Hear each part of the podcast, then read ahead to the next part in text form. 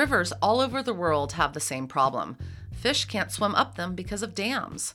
Fisheries biologists want to see if they can leave dams in place but allow certain fish to pass.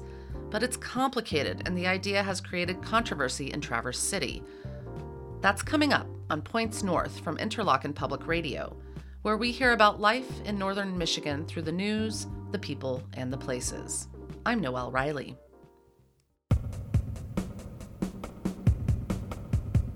Across the globe, dams hurt native fish by blocking their access to rivers.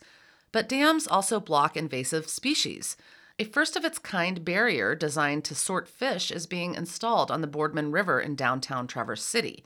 If it's successful, it could be a model for rivers all over the world. Interlochen Public Radio's Kaye LaFond has more.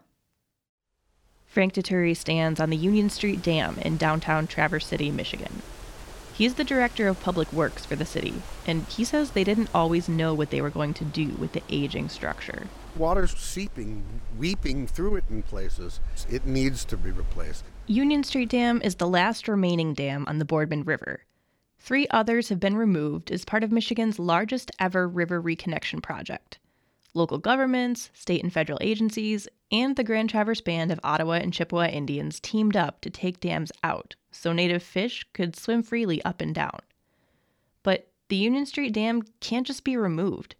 It's blocking native fish, sure, but it's also the only thing separating the Boardman from invasive fish downstream in Lake Michigan. We, we kept looking for ways to, to modify or understand how this could be modified to to allow movement of fish up and downstream while keeping out the fish we didn't, you know, want. One of those fish is the dreaded sea lamprey. It's actually more like an eel than a fish. Lampreys latch on to other fish and suck their blood.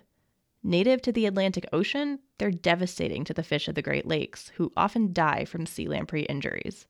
Mark Gaden is with the Great Lakes Fishery Commission, the international group in charge of controlling sea lampreys. He says figuring out how to let some fish access rivers while blocking others is the biggest fisheries management challenge of our time.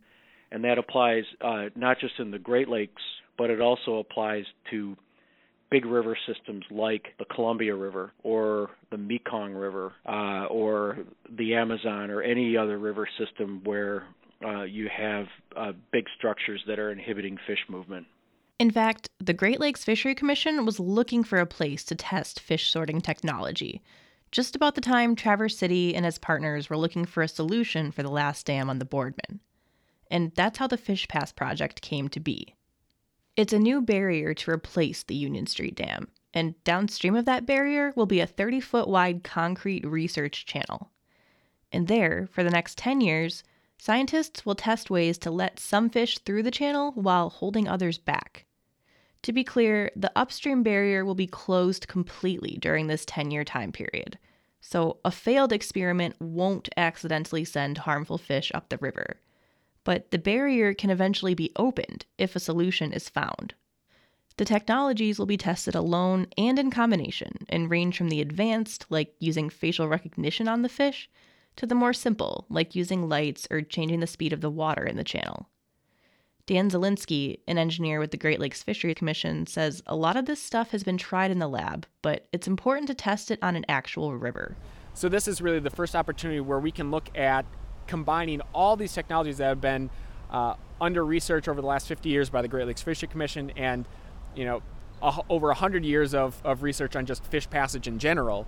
Zielinski says technology that can pass even a small number of fish while blocking others will be considered a success and useful throughout the Great Lakes Basin. You know, if, if you're only passing, you know, say 10% of the native fish at, at this site, but you're able to pass 10% of native fish at all those tributaries where you had zero, you know, that's a, a pretty monumental improvement. Some Traverse City residents have concerns.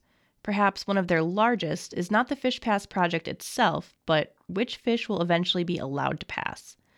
That decision rests with the Michigan Department of Natural Resources and the Grand Traverse Band of Ottawa and Chippewa. Now, nobody's going to start passing sea lamprey, but there's a big question mark over some introduced sport fishing species. I've been fishing steelhead for 51 years. I, I know something about it. I do not want them in the Boardman River. That's Gary Merrick of the Brook Trout Coalition. His organization is against passing any fish that could compete with the Boardman's resident brook trout population, like introduced salmon or steelhead. The tribe has said no. They want passage for native species only. The DNR says they'll make a decision after the testing phase.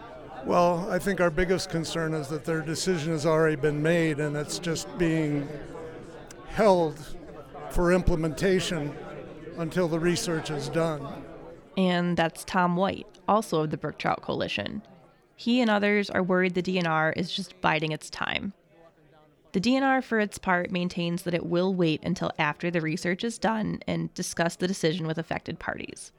Frank Dituri, Traverse City's Director of Public Works, is excited about Fish Pass, but he's got a positive spin even on its opponents. I think people just really care about it, and that's shown in, in the folks that show up whether they're pro or con, they care about the river. And that right there is an amazing thing. For Points North, I'm Kaye LaFond.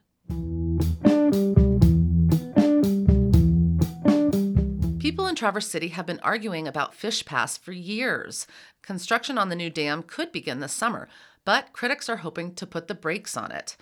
An environmental impact statement would do just that, and the process takes at least a year.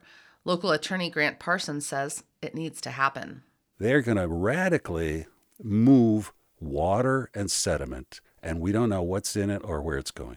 He wants answers about how the construction of the dam could hurt the Boardman River. I started out just wanting understanding of it. And the deeper I got into it, the more opposed I got. So, what I discovered is we aren't getting answers. And I started attending more meetings, more public events, and the last one was about a week ago, uh, sponsored by the DDA, the Governmental Center. They weren't able to say what is inside the process. What what is the mechanism? How are they going to make Fish Pass work? And then they had no environmental assessment. Now, an environmental assessment has been done. It just hasn't been released to the public yet. That should happen later this month, says the Army Corps of Engineers. Then the Corps will decide if a full impact study is needed. If that happens, Fish Pass is probably two years away on the Boardman River. That's the show this week. I'm Noelle Riley. Peter Payette helped me produce the show.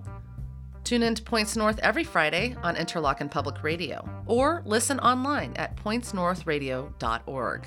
You can also subscribe to the show on iTunes. And while you're at it, take a moment to leave us a review.